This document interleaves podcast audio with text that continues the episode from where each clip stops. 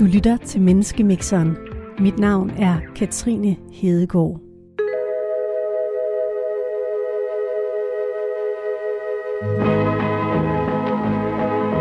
En bolighej, en livscoach og en skovarbejder kommer ind på en bar. Eller, det vil sige, de kommer ind på en restaurant. Der er det vildt hyggeligt hernede. Skal, der, skal jeg rykke ind, eller hvad? Jeg hedder Lisa Netberød. Jeg er livscoach, og når jeg ser mig selv i spejlet, så ser jeg et menneske, som tror på, at der er noget, der er større end mig selv, som jeg altid kan læne mig ind i, så jeg bliver ført den helt rigtige vej. Der står tre spillemaskiner i hjørnet, der dufter af Paris og bøf, og mågerne synger over bugten. Der var en, der fik jackpot der. Mit navn er Mikkel Rakib af Lille Sorte Stjerne. Jeg titel er skovarbejder. Jeg tror på mere kærlighed og meget mindre kapitalfond. Og jeg tror på træ frem for beton. Hej, mit navn er René Birk, og jeg er direktør i Birk Ejendom. Og jeg tror på, at stillestand er det samme som afvikling. Jeg tror på udvikling. Hvad sker der, når de her tre mennesker mødes? For at tale om livets store spørgsmål og hvad der rører sig lige nu. På restaurant Havnens Varmestue i Aarhus. Er du okay? Det er fint. Er de rykker tættere på? Ja da. Du lytter til vores program om tro, eksistens og fordomme, Menneskemixeren, her på Radio 4.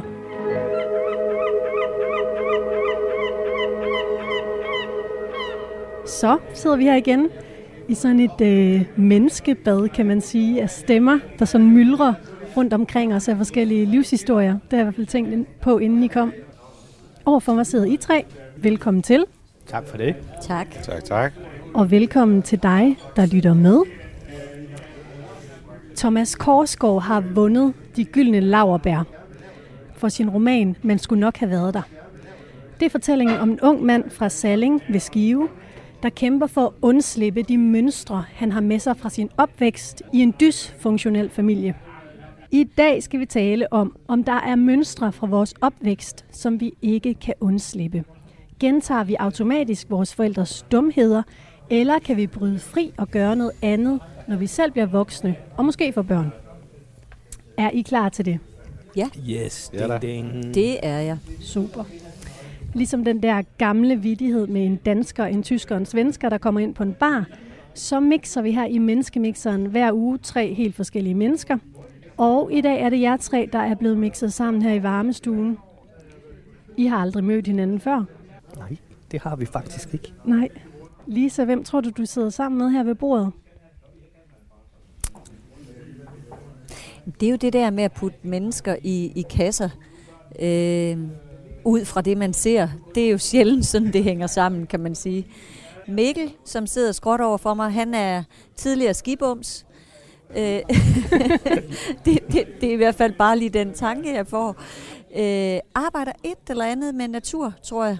Sådan lidt fjeldrevnbukser, en halsedisse og øh, en øh, outdoor-trøje og lidt lag på lag, lidt flis og sådan noget. Øh, jeg tænker, i hvert fald en, der, der rigtig godt kan lide at være udenfor. Og så tænker jeg lidt her til højre, som er, René. det er René, som sidder der i en fin strøget skjorte. Det, det har jeg faktisk lidt, lidt sværere ved at sætte ord på, fordi du kunne være alt i min optik, fra bankmand eller direktør i dit eget firma, iværksætter, I don't know. Men det er lige det, jeg ser. Hvem tænker du, du sidder sammen med, René? Mikkel ser jeg som en, en håndværker, og jeg, jeg ser som en, en håndværker, der, der går ude øh, til daglig. Øh, og jeg ved ikke, hvorfor jeg, jeg ser ham faktisk som en, anden, en, en, en mulighed for noget tagdækker eller sådan noget. Og Lisa. det ved jeg fandme ikke. du har meget styr på dine ting, kan jeg sige, i hvert fald er for en person. Der er ikke, der er ikke uh, uorden i det hen igennem, og der er ikke tilfældigheder. Det tror jeg nemmere jeg vil definere hvad, omkring dig, hvad du arbejder med. Øh, sidste gang herinde, jeg tror, det var sygeplejerske, og ting. Jeg ved ikke lige, hvad jeg skal sætte dig hen, fordi jeg, jeg betænker, øh, det ikke som en bank. Det er, det er du alt, alt for utålmodighed til. Er du så til. Hej, hvor sjovt. Øh, og så er du nok lige pludselig i bank. Bum. Skønne bud. Gode bud. Nu præsenterer jeg. Vil du sige noget, Lisa? Jeg vil gerne lige sige, knytte en kommentar til Halse Dissen. Ja. Det er fordi, jeg planlægger at gå Pacific Crest Trail om tre år, og der skal du jo have en Halse Disse. Det kan du blive skære på. Bestemt. Ja. I marinould. Ja, lige præcis. Det var bare det. Nu skal I høre her, nu præsenterer jeg jer. Mm. René Birk, bolighej. Lisa Næblerød, livscoach. Mm. Mikkel Raki Balelle, sortstjerne, skovarbejder. René Birk, jeg vil lige fortælle lidt mere om dig. Opvokset i et arbejderhjem i Forvang, en lykkelig barndom i et kærligt hjem i Midtjylland, har siden da cirklet rundt i omkring Silkeborg, gift og far til to børn på 15 og 18 år. Derudover direktør i Birk Ejendomme i Silkeborg, bygger boliger og lejer dem ud, leder 275 mennesker, og så er du fortaler for udvikling. Mikkel Raki Balelle Sortstjerne, skovarbejder, uddannet skovarbejder med eget firma, tilbyder havearbejde og andre skovbrugsaktiviteter, laver du også. Har et gammelt hus her i Aarhus, som du går og skruer kærligt på. Insisterer på det gode i stillstand, nærvær og ro. Far til to børn på 9 og 6. Har haft en mere tumultarisk barndom. Hvis du ser tilbage på din opvækst, kan du så pege, hvis du nu skal pege på én ting, er der så et eller andet, som du ikke vil gentage? øh, ja, det er der bestemt. øh, jeg havde en mor, der brugte rigtig meget tid på at være ængstelig, bange for at fejle. Øh, hun var meget bekymret for ikke at slå til, og hun var også meget bekymret for, at hendes familie ikke skulle slå til. Øh, så hvis der er noget, jeg ikke vil gentage, så er det at have et liv, sådan, hvor bekymringen over ikke at slå til fylder meget, og lade bekymringen for sine børn overskygge kærligheden.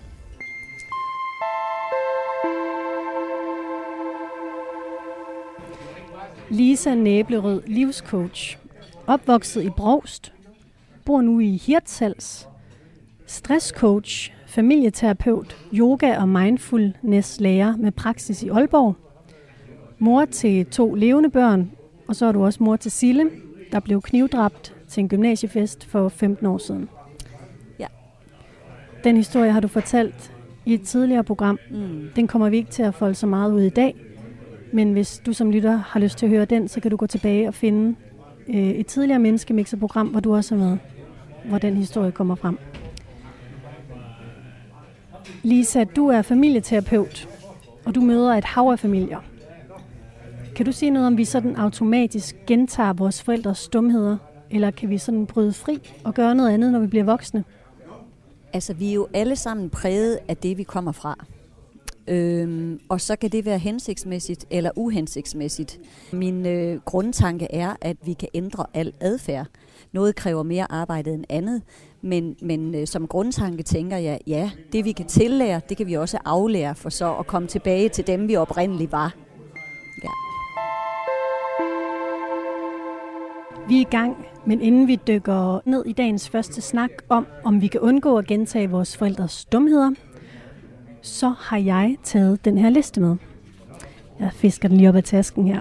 Det er den her liste med livets helt store spørgsmål. Det er en liste, jeg har med hver gang, og hver uge der rafler vi om, hvilket af de her spørgsmål på den her liste, vi skal tale om til sidst. Og jeg har et raflebær her. Lisa, vil du ikke starte med lige at kaste en terning? Det vil jeg da. Det blev en femmer. Ja. Fire. Mm-hmm. Ja.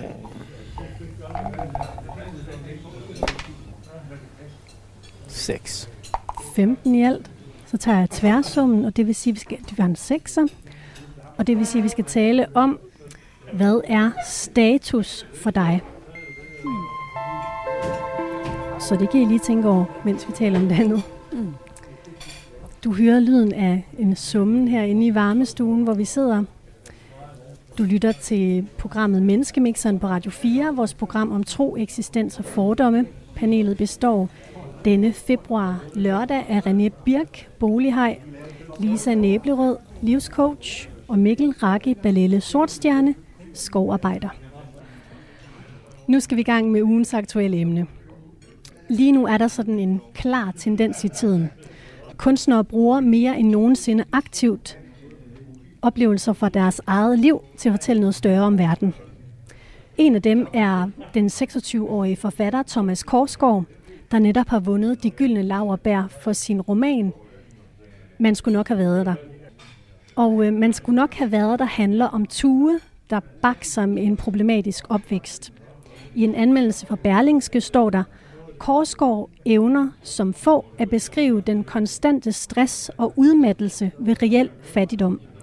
Skildringen af det logistiske helvede, man ender i, hvis man som tue ingen likvide midler har og mangler helt elementære ting som mad og husly, er sjældent beskrevet mere nærværende og indlevende i nyere dansk litteratur. Thomas Korsgaard har udtalt, at han skriver med inspiration fra sit eget liv. Kender I øh, Thomas Korsgaard? Det gjorde jeg faktisk ikke, da du nævnte ham, men når du fortæller, at han er 26 år, så kan jeg bedre forstå det. For så er han på alder med min søn. Den yngste af mine, ikke? Ja. Så øh, nej, jeg kender ham ikke, men jeg skal helt klart uh, downloade bogen til, øh, hvis jeg kan allerede nu, så jeg kan høre den, når jeg flyver til Mexico, for eksempel. Ja. Ja. Kender I ham? Nej. Jeg Nej. kender til ham, og, og min kone har læst øh, alle hans bøger med stor begejstring. Ja. Det er heller ikke så meget ham, vi skal tale om i dag. Det er jer, vi skal tale om. Så det håber I er klar på. Her på Radio 4 laver jeg også et portrætprogram, der hedder Drømmesengen. Og sidste år lavede jeg faktisk et portræt af Thomas Korsgaard. Og øh, i den samtale, jeg, jeg havde med ham, der fortalte han mig om hans øh, opvækst, og hvordan øh, det har givet ham en opmærksomhed på faresignaler, og på, at øh, han ikke vil ende i forfald. I det forfald, som øh, der herskede i hans opvækst. Og I får lige et klip, et klip fra drømmesengen jeg har en ængstelighed i mig, øhm, og det har jeg selvfølgelig af fl- med mig af flere årsager, men det er jo klart, at en opvækst som min, som, som var øh, præget af enormt stor sådan øh, uforudsigelighed i den forstand, at, at jeg havde nogle forældre, som jeg aldrig helt vidste, hvor jeg havde emotionelt. At, øh, at altså når man ikke ved, hvornår næste store følelsesmæssige udbrud kommer, så er det klart, så er man lidt på dupperne, og det, det lever videre i mig. Det gør det helt sikkert. Altså, jeg er jo vokset op i et, i et hjem uden specielt mange. Altså, de var virkelig ikke privilegerede, mine forældre. Tværtimod, øh, hver en femøre blev vendt, og øh, hver gang en ny regning lige med nød og næppe kunne blive betalt, så kom den næste en af døren, ikke? Øh, og når man så træder ud af det, og bliver voksen, og skal til at finde ud af selv at leve.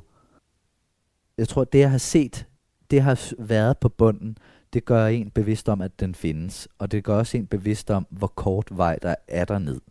Hvor få regninger man skal overse, øh, før at lejligheden ryger. Hvor få dage man skal glemme at tage opvasken, før at, at man når ind i sådan en om, det er bare lige meget, så fuldstændig lige meget. Altså, jeg er så bange for det der forfald, at skulle ryge ind i det igen. Og jeg kæmper sådan for at, at få et liv uden, uden, uden andet forfald end det langsomme, naturlige forfald, som er, at, at man en eller anden dag, når man er gammel, skal dø. Ikke? Det er det eneste forfald, som, som, som jeg accepterer. Det var altså den unge og de gyldne laverbær belønnede forfatter Thomas Korsgaard, der fortalte om, hvor svært det er for ham at slippe fri fra de her mønstre, han har med sig fra barndommen. Hvad tænker I, når I hører det her klip? Jamen, det er jo meget gængst, det her med, at det er i, øh, i barndommen, vi bliver programmeret. Det er øh, i barndommen, vi bliver dannet, og, og vi er nok meget mere påvirkelige i barndommen, end, i hvert fald end man ved som barn.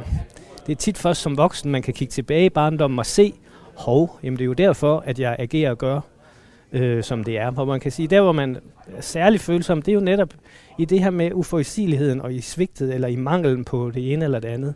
Det er virkelig noget, der sætter sin skår i et barn. 100% og mennesket som sådan.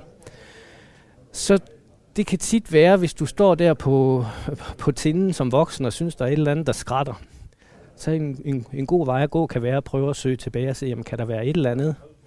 Var der et eller andet der, vi kan sætte en finger på? Og så kan man forholde sig til det. Det er ikke fordi, jeg siger, at man døde og pine skal ned og, og rode i kisten. Men det er tit der, der kan gemme sig et lille dyr, man ikke lige har set, der har været inde og krat lidt i rågulden, ikke? Øhm, og ja, der, der er jo mange, der er sluppet af sted i, i tilværelsen med sådan et udgangspunkt, og går og bærer på den der byrde, og har den der sten, som de fandme bare ikke kan finde ud af at smide i en taske og sætte der et eller andet sted. Og de sten er der mange af, og dem er der mange mennesker, der bærer på. Og han er så en af dem, der har formået at sætte et rigtig, rigtig godt billede på, hvad det vil sige. Og hans billede er jo et sindssygt godt udgangspunkt for andre at at spejle sig i. Så han har i hvert fald, tror jeg, givet en masse mennesker et godt værktøj til at kigge på den sten, de bærer på. René, hvad tænker du, når du hører øh, sådan et klip? Ikke noget specielt. Det rører ikke noget i dig eller sådan? Nej. Du har snakket med mig før, så jeg tror du kender mine holdninger. Nej, det ved jeg ikke lige i forhold til det her. Jamen, det er jo rigtigt, det er rigtigt. Altså, du, du kan diskutere, hvad der bliver sagt frem og tilbage, men, men jeg har at, at, at folk de bliver, som, som man, man gør den til, og børn bliver, som forældrene er. Det skal man forvente, og sådan noget der, ikke gør. Øh, så, så kan man diskutere, hvad man skal frem og tilbage. Ja, ja. Bestemt. Så, så det er jo lidt det samme, der blev sagt. Det er jo ikke, fordi jeg er uenig i det, der blev sagt, eller noget, det har jeg ikke. Men, men det, er jo ikke, det er jo ikke der, jeg spekulerer mest. Hvad tænker du, Lisa?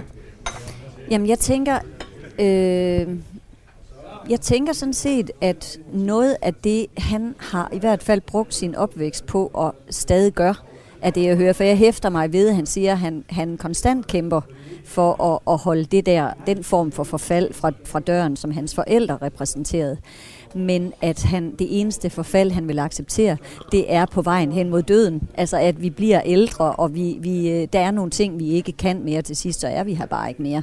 Men, men som jeg hører ham, så, øh, så, så er det en drivkraft for ham. For nogen kan det jo netop være... Øh, være helvede hele livet, at man har noget meget, meget tungt med sig fra sin øh, barndom, som, som bliver ved med at hænge fast i en, som den her sten, de slæber på i deres rygsæk. Men som ham, eller for ham hører jeg det som om, det er en drivkraft, han bliver ved med at holde fast i, han ikke vil falde i øh, det der forfald, som hans forældre repræsenterede i hans barndom. Mikkel, du fortalte lige i starten det her med, en ting, du ikke vil gentage fra din barndom, det er den her følelse af ikke at kunne slå til. Var det sådan noget i den retning, du sagde? Eller hvad var det? Du sagde det på en meget bedre måde. Men kan du fortælle lidt mere om det? Ja, det kan jeg godt. øhm, apropos stenen. jeg havde jo en mor, der bar på en stor sten. Øhm, og det gjorde hun kvæg sin egen barndom. og hun slæbte nok i, vid- i virkeligheden rundt på sin mursten. Så hun kommer ud i verden som voksen med meget, meget lidt selvtillid og meget, meget sådan bevidsthed om, hvem hun selv er. Men hun ved, at hun gerne vil være noget, og hun gerne vil være nogen, og hun ved, at hun gerne vil have en familie. Men hvis der er noget, der kan skabe ængstelighed og frygt, så er det at få et barn. det er en tung en. Og, og hun får det meget tidligt sammen med min far. De har ikke noget sted at bo. De begge to møder hinanden lidt på en flugt og nye eventyr på en politisk arbejdslejr i Albanien. Ungdomsoprøret buller, der er ingen rammer, der er ikke noget. De har begge to ikke sådan voldsomt meget med deres egen familie at gøre, så de står meget alene midt i alt det her. Øhm, og ender med at få en bolig hos en bolighej. men, øhm, men går fra hinanden, inden jeg kan huske det. Øh, og min mor kæmper hele livet med at, at finde sin plads i forhold til sig selv, men også i forhold til at være en mor og være en forælder. Og det er gået øh, både godt og skidt, men, men respekt for, at hun tog kampen, og hun prøvede at gøre det. Jeg er slet ikke i tvivl om, hun gjorde det så godt, hun kunne. Men når jeg kigger tilbage på min barndom med hende, så har den været farvet af den her ængstelighed og den her bekymring for ikke at gøre tingene godt nok og ikke at være god. Og det har jeg kunne mærke som barn, og det har mine søskende på min mors side helt sikkert også kunne. Faktisk langt senere som voksen møder jeg en gammel ven, som har været forsvundet i mange år, men pludselig dukker op i mit liv igen. Og han fortæller jo sådan, og det er jo tit udefra, man får de her fortællinger. Han kunne sådan huske det der med at være hjemme på besøg hos mig. Man vidste kraftedet med aldrig, hvad der skete. Fordi der var for eksempel en aften, hvor vi var gået i seng, så bliver vi vækket af min mor, fordi vi skal altså op og lægge vasketøj sammen, fordi man skal jo ligesom man skal jo yde noget derhjemme. Og det er fordi hun går her er ængstelig for, jamen, hvad, hvad fortæller den her knægt, når han kommer hjem? Øh, det han siger, det, man vidste jo aldrig, hvad klaveret slog, og det vidste jeg jo heller ikke helt, når jeg joggede ind. Var det en god dag, var det en dårlig dag, var hun træt, skulle vi skændes over, at jeg gerne ville se min far? Hvor, hvor stod klaveret? Så det her med at have en usikkerhed i forhold til, hvor man har en forælder, det har jeg også haft. Men jeg har også haft en anden verden, for jeg har også haft en verden hos min far, og det har nok fået tingene til at balancere. Ikke at den på nogen måde nogensinde kom ordentligt af balance, og det er en lang historie helt for sig. Men det kunne være et eksempel. Jeg havde en længere periode med min mor, der var helt lille, hvor det kun var mig og hende, hvor hun brugte en del af tiden på at ligge og være utrolig bange for, at de skulle ringe fra arbejdsformidling og ville sende hende i arbejde, og man måtte ikke tage telefonen, og man skulle passe på, at døren ikke smækkede, og der var meget alt muligt. Min, min, min mor gik i de her angsttilfælde, altså hvor hun går i effekt og bare skriger. Hun har taget mig med til Grækenland, og der skal vi pille telt ned, der er fyldt med frøer og tusser nedenunder. Og i de, de kommer, så går hun simpelthen bare i effekt og som lille barn løber jeg op og finder en kost og fejrer dem væk. det er sådan et, et meget godt billede. Jeg har gjort meget ud af at tage hånd om den sten.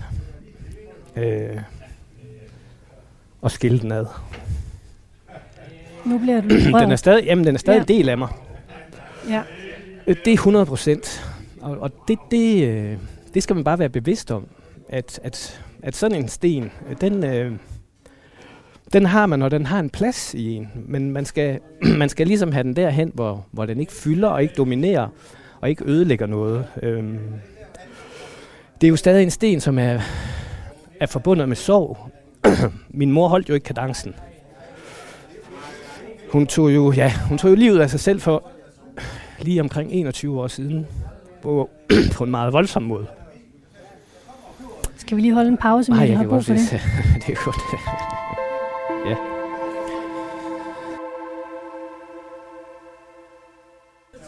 Øhm, jeg har jo en sorg i, jeg mister en mor, men jeg mister en mor, da jeg er i lige start 20'erne. Jeg er lige færdig i lærer. Jeg er startet på HF. Jeg vil gerne læse videre til skov- og landskabsingeniør.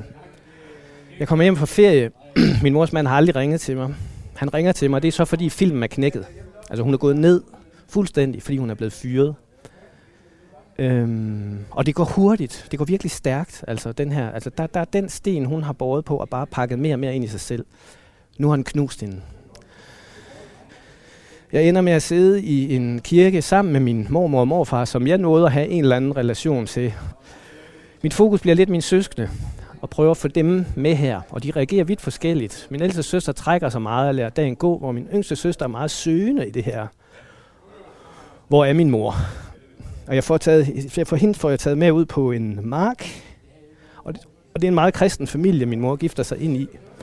Så min søskende er også sådan i det gænge, så jeg får min yngste søster til at binde et kors og smide det ud over marken til min mor, for ligesom at prøve at give hende en forløsning der.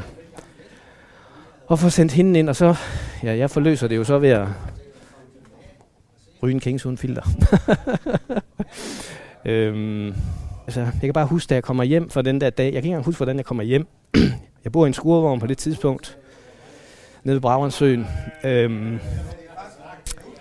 jeg er lige så træt, som da jeg i min læretid øh, lavede klitpleje, bare gang tre. Altså, jeg, jeg er også bare fysisk smadret, altså. Og lige der, der, der, da jeg sidder ved det der bål om aftenen, så, så, så, så ved jeg godt, at den her sten, den skal jeg tage vare på. Og jeg skal også tage vare på den sammen med min søskende på min mors side. Øhm, og det har jeg gjort. Øhm, og jeg synes også, at mine søskende har rigtig godt fat om at håndtere den sten, de bærer på.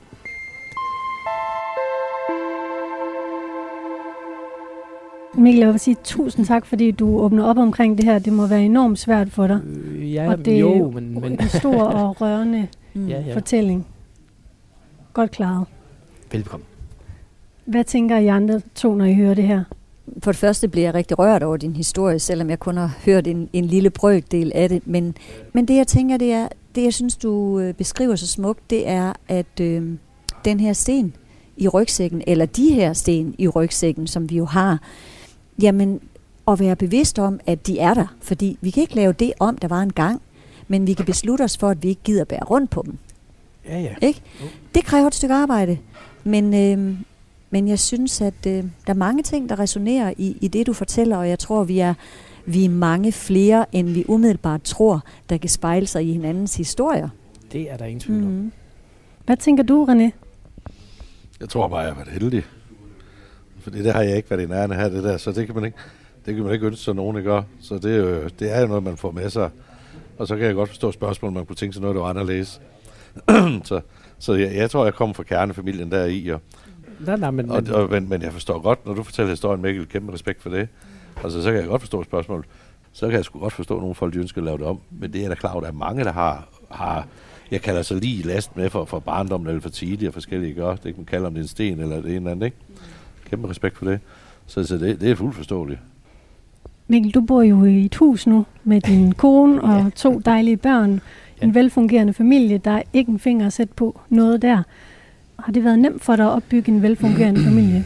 Eller har det, har det også været... Ja det, ja, det synes jeg, men det skal jo også... Altså, jeg starter jo min familie relativt øh, sent. Altså, jeg har jo mange år, hvor jeg bare turer rundt, og det er mig og firehjulstrækkeren, og fuld skrald, og jeg spiller en masse musik, og jeg står på hovedet, og... Øh, Noget gøjler? ja, og, og eventyr, og søgende i alle mulige retninger, og og, og egentlig i nogle år har jeg en tanke om, at jeg skal ikke være, jeg skal egentlig ikke have en familie. Jeg skal være ham, der har overskud til at kunne træde ind hos dem, der er spændt for andre steder. Mm. Men altså, så ved skæbnen, at jeg går på værtshus og, og møder en kvinde, og så går det jo, som det går, og så finder jeg ud af, at der kunne faktisk være god fornuft i det der.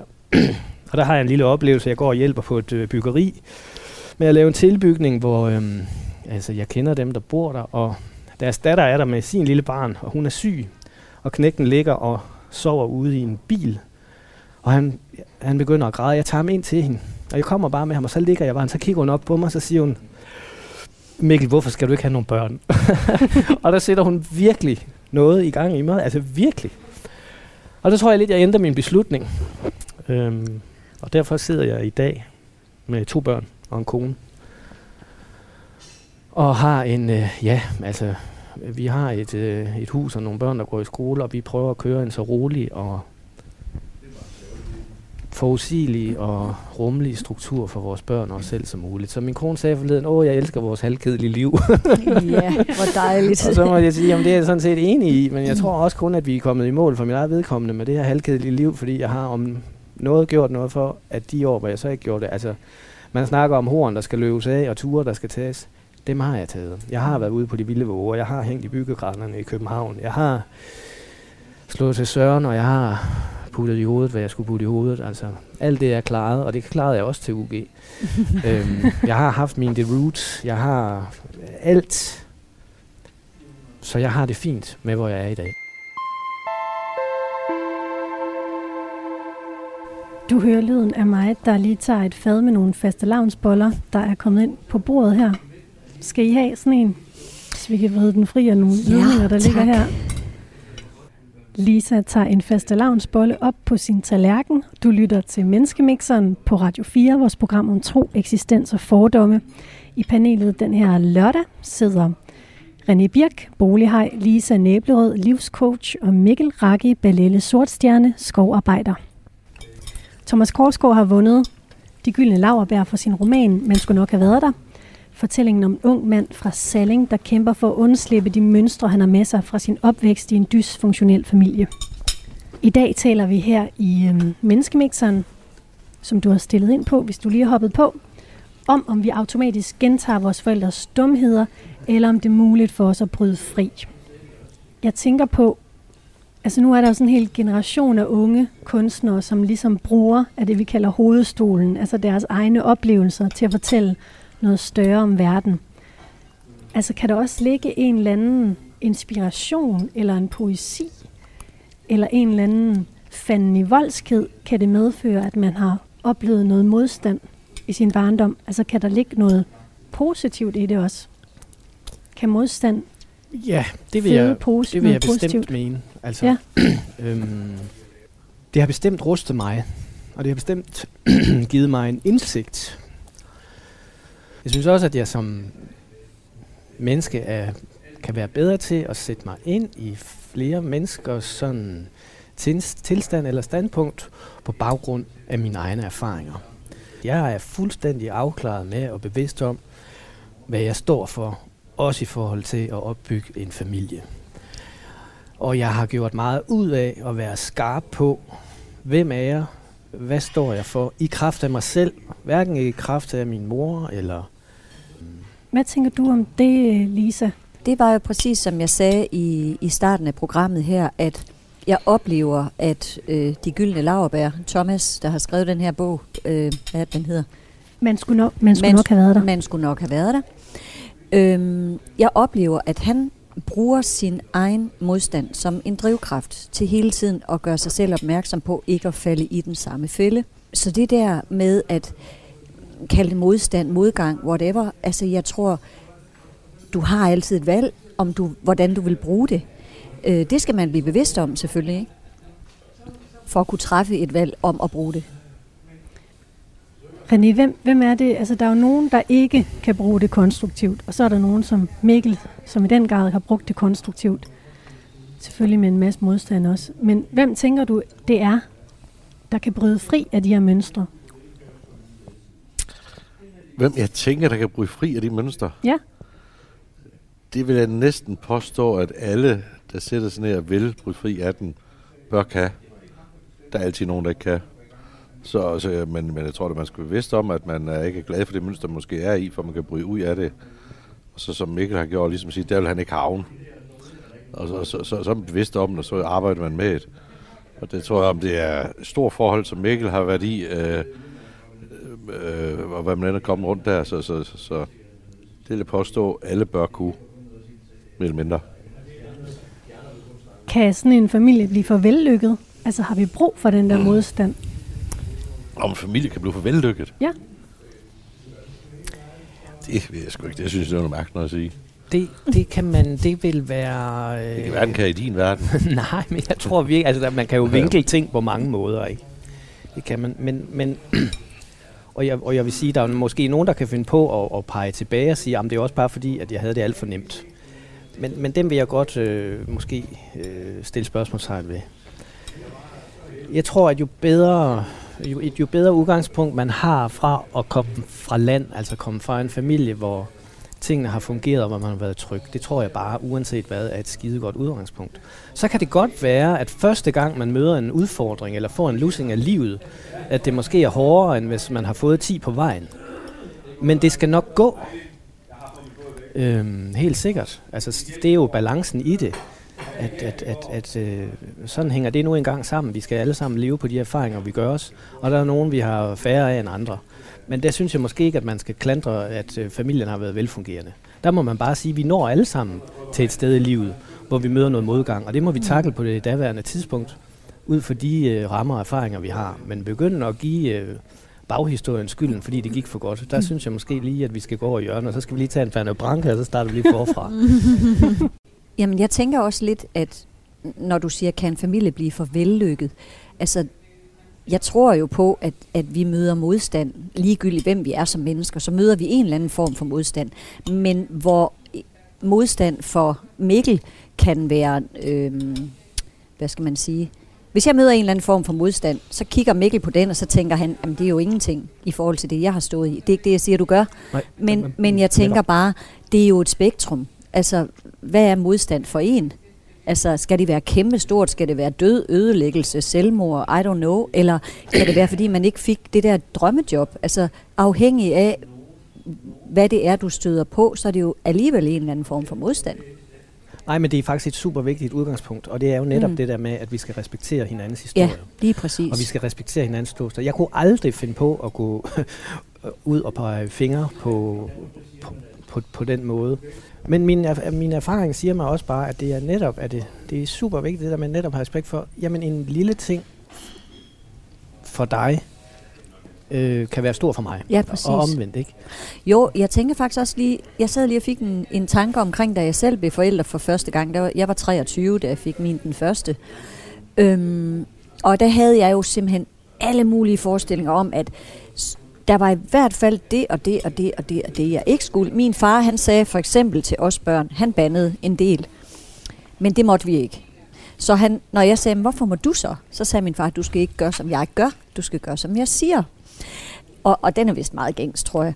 Men, men det, det tænkte jeg bare, jeg vil lære mine børn ikke at bande, men jeg vil ikke sige til dem, at de skal, de skal gøre, hvad jeg siger, men de må ikke gøre det, jeg gør, fordi jeg er deres største rollemodel. Men alligevel er man jo faldet i et hav af gangen, ikke? hvor jeg nogle gange, hvis jeg har jeg har kunne høre min, min egen far komme ud af min mund, men så har jeg trods alt været så bevidst om det, jeg har sagt til, til, til mine måske øh, måske teenagepiger dengang, som selvfølgelig, når man har to med to års mellemrum, godt kan være lidt anstrengende, ikke? og en lille toårig toddler. Så, øh, så har jeg sagt, det må I sgu undskylde, det var simpelthen bedstefar, der kom ud af min mund. Og så grinede de jo bare, ikke? Men det er jo det der med at kunne blive bevidst om sit mønster, og det man har lovet sig selv, at man, man gang på gang kommer til at fejle, ikke? Og så øh, grine lidt af det. Få noget humor ind over. Ja, den kender jeg godt, den Mm. der. Jeg vil slutte den her snak nu. Det har virkelig været spændende at høre jer fortælle. Og jeg håber også, at du derude har fået noget at tænke over, måske fået et nyt perspektiv, eller måske har du lyst til at tage den her snak med videre ud i din verden. I gnasker lidt i øh, nogle faste lavnsboller her. De ryger Nu lige har jeg ned. endelig fået den der med skum God i. jeg Godt med øh, flødeskum. Kan du ikke øh, stikke mig kaffen, René? Jo, Tak. I programmet har vi den her liste, som jeg holder op nu, med livets store spørgsmål. Og vi raflede til at starte med, og vi fik til sammen en sekser, og det vil sige, at ud for nummer 6 her på listen, der står der, hvad er status for dig? Og det skal vi tale om nu. Umiddelbart, når jeg hører det her med status, så tænker jeg på, at status kan være forskelligt, alt efter hvilken sammenhæng man indgår i. For eksempel da jeg var ung og gik på efterskole, der gav det sådan en status at gå i det rigtige genbrugstøj og skrive lidt rørende digte og høre det rigtige musik. Hvor det i dag for mig mere giver status, hvis jeg henter mine børn tidligt fra børnehaven. Og i det hele taget er, holder sådan lidt lav profil med omkring, at jeg i virkeligheden jagter status og går ret meget op i anerkendelse. det ved jeg ikke, om I kan genkende. Nej, overhovedet Nej. ikke.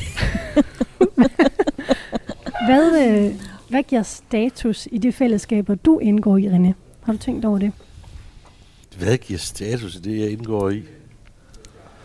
Det tror jeg ikke, jeg tænker så meget over i dagligdagen. Fordi det er jo den måske... Øh, jeg er der, hvor jeg gerne vil. Og er og lever, og kan måske gøre, som jeg har lyst, ikke? Så status tror jeg ikke lige... Det tror jeg ikke, jeg tænker over. Jeg er helt sikker på, at jeg gør det umbevidst på en eller anden vis, jeg ikke tænker over. Mm. Så stiller man et spørgsmål efterfølgende og siger, Nå ja, helt sikkert. Men det, det tror jeg ikke, det er godt tænke over. Du har sagt, fortalt, at du skal på fire skiferier i år. Nej, jeg sagde, at jeg skulle have været på fire skiferie i år, og jeg kom kun to på coronaen, tog to af dem. Er det sådan noget, der kan give status at sige, at man Det er skal da på ikke skiferie? status. Nej. Det er da fordi, det er da noget, der er dejligt for en. Jeg skal ud og spise på restaurant her i aften. Det er da ikke status. Det er da fordi, jeg glæder mig til, at jeg ved, at jeg skal have noget rigtig godt vin. Det er da ikke status. Det er da Uh, ja. bare noget, der bliver underligt. Men for nogen vil det være status. Ja, Ikke? og det er nok fordi... Ja. ja For nogen vil det være status. det er rigtigt. Så hvis du, hvis du siger, hvis jeg fortæller, hvad restaurant jeg skal på, så vil nogen sige, det er jo status, de kan få lov at komme derind og spise. Mm. Så det kan jeg godt følge, men, men det er det ikke for mig. Har du også lidt svært ved at indrømme, at du jagter status, ligesom mig? Uh, Er det svært at tale om, eller sådan? Er det Jamen, øh, og nu klipper du godt i, så nu skal jeg lige se og spekulere. Ja, fordi jeg kunne faktisk godt tænke mig at knytte en kommentar til det, fordi det var derfor, jeg sagde, at for nogen kan det netop være status, og lige få præcis den, altså kunne gøre, spise og drikke præcis, hvad man har lyst til, ikke? At det, Ja. Men du på den restaurant. efter noget mere. Men Ja, det er jo ikke måske. status, når du først er der. Nej, fordi jeg kunne godt tænke mig at sige, for mit eget vedkommende, så har jeg, øhm, ligesom alle andre, eller det, det kan jeg ikke sige, men, men jeg tænker rigtig mange, som netop som unge, har en idé om, jeg kan bare se min egen søn på, på knap 24. Ej, han vil bare gerne have en køre i en Ferrari, og han vil gerne, altså Ja. alle de der ting, som hører ungdommen til på en eller anden måde. Ikke? Øhm, jamen det tror jeg da også, jeg har haft på et tidspunkt. Øhm, men i dag, og da specielt efter jeg mistede Sille, så blev tingene jo sat i et helt andet perspektiv for mig, fordi jeg har været gift med mænd, som har, ja, nu sagde jeg mænd faktisk, Ja, jeg har været gift to gange. Og når du siger Sille, så mener du din datter, ja, som blev dræbt for knap 15 år siden. for s- knap 16 år siden. Det er marts. godt 15 år siden, Ja. jeg skal sige. Ja, ja. lige præcis. Øhm, og, og, og der ændrer alt sig jo selvfølgelig, fordi det er ligesom om, at øh, du skal til at bygge alting op forfra. Så hvad er status for mig i dag? For mig i dag er det at se, at mine to andre børn, de klarer sig rigtig godt. At jeg selv har et meningsfuldt liv. At jeg er i nogle relationer, indgår i nogle relationer, hvor jeg kan mærke, at jeg får lige så meget igen, som jeg giver. Fordi jeg er et menneske, der giver rigtig meget. Der er ikke nogen symboler, jeg jagter som status. Men jeg vil rigtig gerne have et, et liv, der er forudsigeligt, uden at det er kedeligt. Kan I følge mig i det? Ja, ja, ja. Altså for eksempel det der med, jamen, øh, så sætter jeg mig et mål.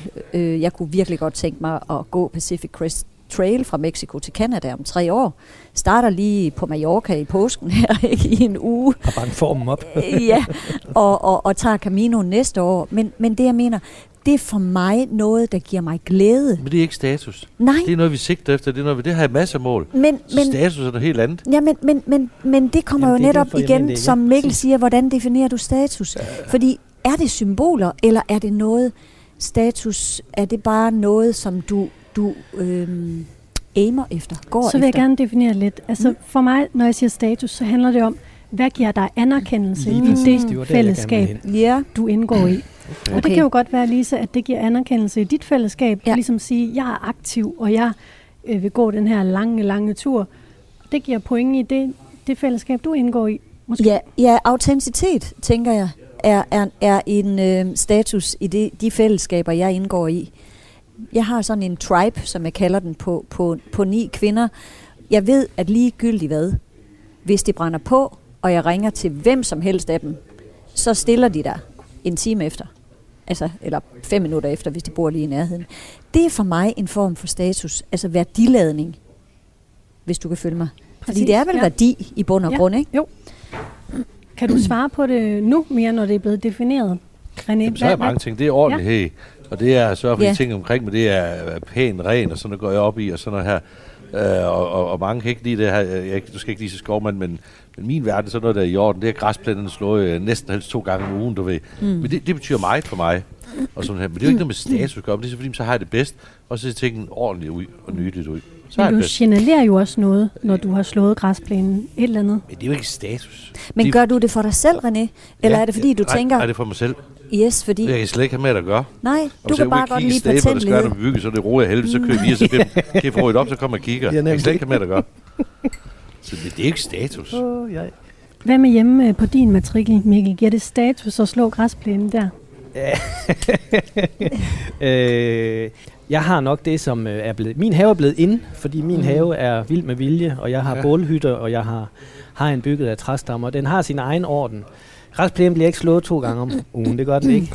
heller og den har vilde Det er ikke ture, godt for og- biodiversiteten. Men, skal men, men, siges. men jeg vil faktisk sige, at øh, jeg har nok bare min egen ordentlighed. Øh, Og, og, og, og, og, og jeg kan kigge ud af vinduet og, og sige, nu står det som det skal. Men jeg kan være lige så emsig og irriteret, det er bare på en anden måde.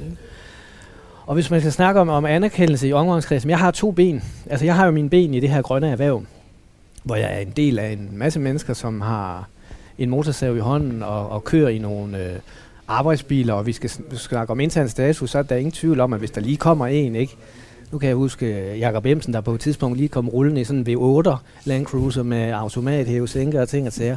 Og, og så siger man, wow, den er sat med fed. ikke? ja. I- ikke noget med at være misundelig, men det der, det er sat med, det er fandme fedt. Jeg tror, at dem, der jagter status, har et dårligt selvværd. Jagter vi ikke alle sammen status, René? Det, I en eller jeg, er slet ikke enig med dig. Jeg plejer, jeg, plejer, jeg plejer at sige dem, der her, de skal tage fise ind på apoteket, så køber vi Viagra, så hjælper det altså endnu hurtigere på at jagte på den måde. Det hjælper ikke noget, det der. Det sgu da, det er da bedre at finde ud af, hvordan man bliver lykkelig og glad. Det er meget mere om, om have, den er slået to gange, den det står, som du synes, det er bedst. Det er det alt bedst, man kan. Men- fanden er rigtigt og forkert? Altså, jeg vil til dels give dig ret, fordi altså, ikke, ikke at det er folk, der har dårlig selvværd. Den, den, den vil jeg heller ikke apoteket. Det, eller det ved jeg ikke noget om. Det med apoteket ved jeg ikke noget om. Men jeg vil sige, med hensyn til det med selvværd, det, det, det, det er så måske lidt en generalisering i min verden. Men jeg tænker jo, når vi tænker status, så følger der nærmest altid et ord i halen, symboler. Så hvis man kører rundt i en meget, meget stor bil, eller hvad ved jeg, så ved man da også, øh, eller hvad hedder det, så, så øh, er det da også, fordi man selvfølgelig for, håber jeg, at man elsker at køre den bil, at man har drømt om sådan en bil måske, eller hvad ved jeg. Men der ligger Hvad der kører du i? Jeg kører en lille Toyota Aygo. Du har aldrig prøvet min Mercedes derude? Nej, det vil jeg gerne. Hmm. så, så, tror jeg, at man finder ud af, at det ikke er noget med status, vi. Nej, men, men, men nej, du men, har det bare godt. men jeg ved også, at der er noget jantelov i det her land. Den første fra, jeg købte, den købte jeg grå for at slippe ud som janteloven. tænkte, så var det ikke rød. Tænkte, så op, så op, så opdagede de ja. ikke. Nej, men, men kan I godt følge mig i det? Det kommer jo lige lidt Jo, an men på. kan være- Nogen vil jo gerne show off. Ja, Det er der slet ingen tvivl om. Men fred være med det. så køb en Ferrari. Jeg har tre. Har du det? Jeg vil gerne prøve det en dag.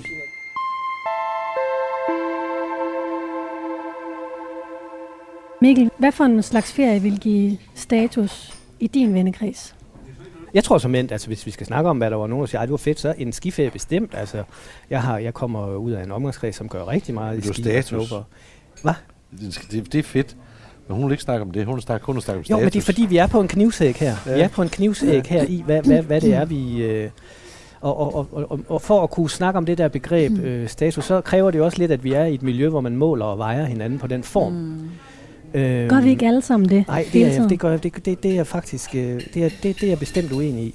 Men, men jeg vil godt lige have lov at sige en ting. Katrine, har du et eller andet, du mangler? Jeg synes, det er dig, der sådan ser higer efter. De andre Nej, ikke nej, du- må jeg have lov at sige en enkelt ting her? Ja, du vil. Ja.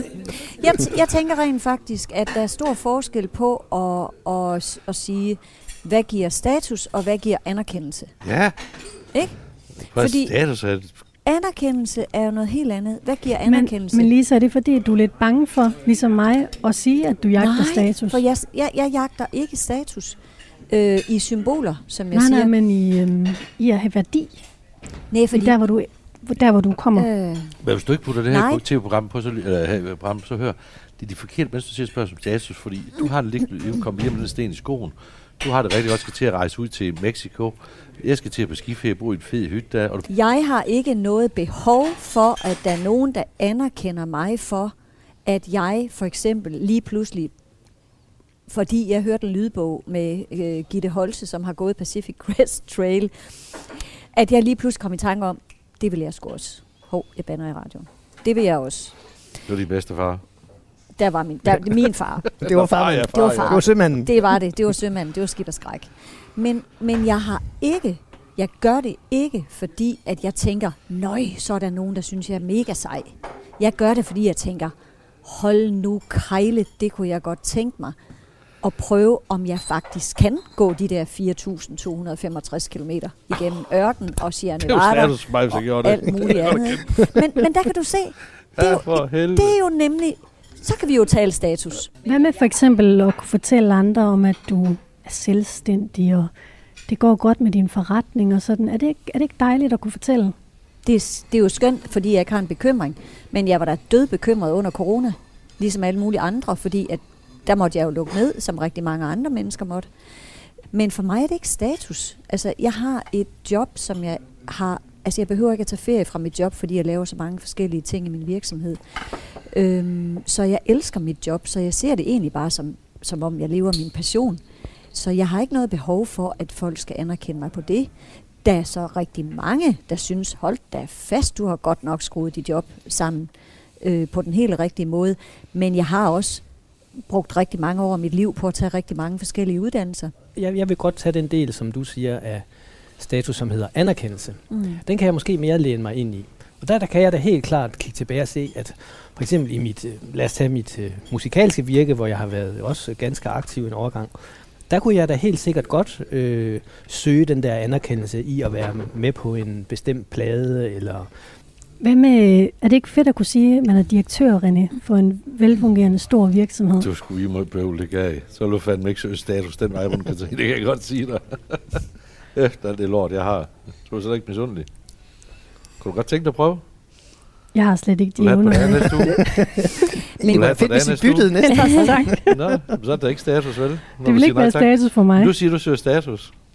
Det er ikke jer tre, der jagter status. Hvem er det så, der jo, gør det? det tror jeg er, det, det, det er også igen som, altså, som mennesker og menneskers historie er forskellige. Altså jeg har mødt øh, statussøgende mennesker i alle lag af samfundet.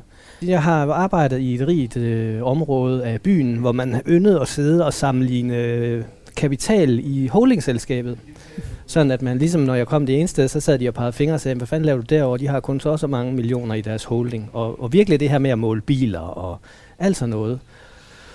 Og så kan man... Det kan øh, da godt være, at de bare var ligesom René. Bare livsnydere. Nej, det kan jeg fortælle dig, de ikke var, fordi øh, så meget noget alligevel at, at arbejde for dem. Der, der var helt klart noget utrolig meget øh, målbarhed hinanden imellem, hvem der kørte i hvad for nogle biler, og hvem der tjente hvad for nogle penge, og hvad for noget tøj konen havde på, og alt det her. Der blev virkelig mål og vejet i statussymboler. Kan man tale om, at der er nogen, der har højere status i vores samfund end andre? Ja. Det er dem, der vælger at tage et stort øh, fælles eller bredt ansvar. det, det har jeg stor respekt for, dem der vil. Der er ikke noget galt, dem der bare pakker sig ind og kunne sige, jeg passer mig selv. Men, men jeg kan godt lide dem, der virkelig prøver at tage ansvar for, for det hele. Sige, det vi skulle nødt til at passe på, være en del af. Det er lige med, om det er, om det er regeringen, det er naturen, eller men mange ting rundt der. Men det er måske dem i min verden, der har en, en, en stor status. Og så respekterer alle andre mennesker og typer mennesker. Folk, der har en klar holdning fuldt ud og står ved, hvad de gør, og bestemt også øh, går forrest og er villige til at sætte sig selv lidt i skyggen for at skubbe et projekt eller en sag frem, det hilser jeg velkomment. Så i status, det at have status, der ligger også, at man får opnår en respekt fra det fællesskab, man indgår i, eller måske fra det store samfund, man er en del af. Er det det, I siger? Ja, det, mærkeligt, det, mærkeligt det, ord det i dag, som jeg er aldrig inde med det i. Nu siger du, skulle den sige respekt, men kan man ikke bruge måske i stedet for at sige respekt, så sige accept? Jo, det kan vi fint. Det tror jeg også er et bedre ord. Så, så, ja. er det hellere, så er det hellere ikke til, at jeg, for det kan vi let dele med kæmpe langt for at få accept. Og hvad, hvordan får du det i dit fællesskab? Øh, det gør jeg ved at kæmpe for lige præcis det, vi har sat og snakket om lige før, Nordic for bredt, og gøre de ting, som man prøver at sige, men så også kæmpe for at gøre det, man har sagt. Hvis folk siger, det er jo sgu godt, så kæmpe for, at man gør det. Og hvis jeg hører nogen sige det, når jeg lår, så prøver at klø sig i nakken, og så sige, kan jeg gøre det anderledes? Men måske er vi tilbage, der hvor jeg startede med, at respekt, anerkendelse, mm. status er fleksibelt alt efter, hvor du befinder dig og hvem du er sammen med. Kan vi blive enige om det? Det kan jeg i hvert fald godt tilslutte mig. Ja. Det kan jeg. Vi er faktisk kommet igennem den her snak nu, og det har været spændende at høre, hvad I tænker om det her også. Hvordan har det været for jer at være med i dag? Vi har lært meget om dig. Hvad har du lært om mig? ja, det var ikke, du er jo journalisten, så du ikke stille spørgsmål. Det har du fortalt mig mange gange. Siger, nej, det er mig, der er journalist, det siger du ikke, så jeg skal nok være med. Men du søger nogle ting, kan jeg høre. Hvad er det, jeg søger? Du søger anerkendelse og respekt og sådan noget for det, du udøver og sådan noget der. Det er jeg slet ikke tvivl om. Du vil gerne anerkendes for det job, du laver og sådan noget der. Vil du ikke det? Jeg tror, at, som jeg sagde til dig før, så tror jeg, at når du spørger mig, sådan, så er det heller accepteres for det, jeg gør, for accepten for det. Det tror jeg, det giver det andet. Og på den måde, så bliver jeg måske glad ved et på bagkant, men jeg vil aldrig søge respekten. Jeg, jeg det føler, bliver jeg simpelthen nødt til at sige. Det, det, det er lodret uenig med dig i. Det kan godt være, at du ikke tror, du søger den, men når du fortæller mig, eller fortæller også lidt tidligere her i programmet, at du, øh, så vil du gerne justere lidt, hvis der er nogen, der synes, det ikke er helt i orden, det du gør, eller hvad, du nu end, hvad ja. det nu end var, du sagde. Det er da accepten. Ja, men accept udløser jo også det er det, jeg siger. respekt. Ja, ja. Så, så, så det kan godt være, at du ikke tror, du søger det, men det gør du jo lidt alligevel, når du så justerer på noget, fordi der er andre, der kommer med nogle input. Jamen, jamen det er jo helt menneskeligt. Men man sø- jeg, jeg søger, søger ikke respekt. Men jeg tror bare, den kommer med det. Jeg, mm. jeg, jeg søger, at folk øh, jeg synes, det, det er respekt for det, han har lavet og gjort. Mm. Ja, men du lader andre være herre over, om du fortjener det. Ja. Yes, så forstår så jeg. jeg søger ikke respekt. Jeg søger at, at acceptere det, jeg gør, og sige, det, det, det er sgu godt gået, ja. og det er de respekt for det, jeg gjorde. Men så får jeg den. Det er lidt interessant, hvor, hvor, hvor, hvor lille en maven der er imellem anerkendelse, accept, accept og respekt. Men det er derfor, jeg mener, det er så konkret, at ja. vi hver især jo har vores værdiladning ja, og vores ja, tolkning af ordet. Nemlig. Og, ja, og, og det, er det, det er den her snak jo et rigtig godt eksempel på, hvordan ja. vi værdilader ordene. Ja, bestemt. Og hvad vi lægger i dem. Og det er også derfor, der opstår så mange misforståelser rundt omkring ja, sit. Ja, det er jo ja. bare fordi, den enkelte værdiladning af det enkelte ord kan faktisk 100%. være utrolig udslagsgivende ja. for en uh, debat eller en samtale. Jeg synes, vi har været gode til at ramme i mål her. Mm. Bestemt ros til dig og anerkendelse. ja, anerkendelse. For at hjælpe os på vej. Det er jo bare tid at jagte. Jeg vil sige tusind tak, fordi I vil være med i dag. René Birk, Bolighej, Lisa Næblerød, livscoach, og Mikkel Raki Balelle Sortstjerne, skovarbejder. Programmet Menneskemixeren er slut for nu. Tiden er fløjet afsted. Vi er kommet vidt omkring. Jeg er tilbage igen næste lørdag med et nyt panel mixet sammen her i varmestuen. Musikken, du hører herunder, er komponeret af Steffen Nordenstam. I redaktionen sidder researcher Gitte Smedemark og redaktør Gry Brun Mathisen. Du kan finde programmet som podcast. Mit navn er Katrine Hedegaard. Tak fordi du lyttede med, og tak til jer. Selv tak.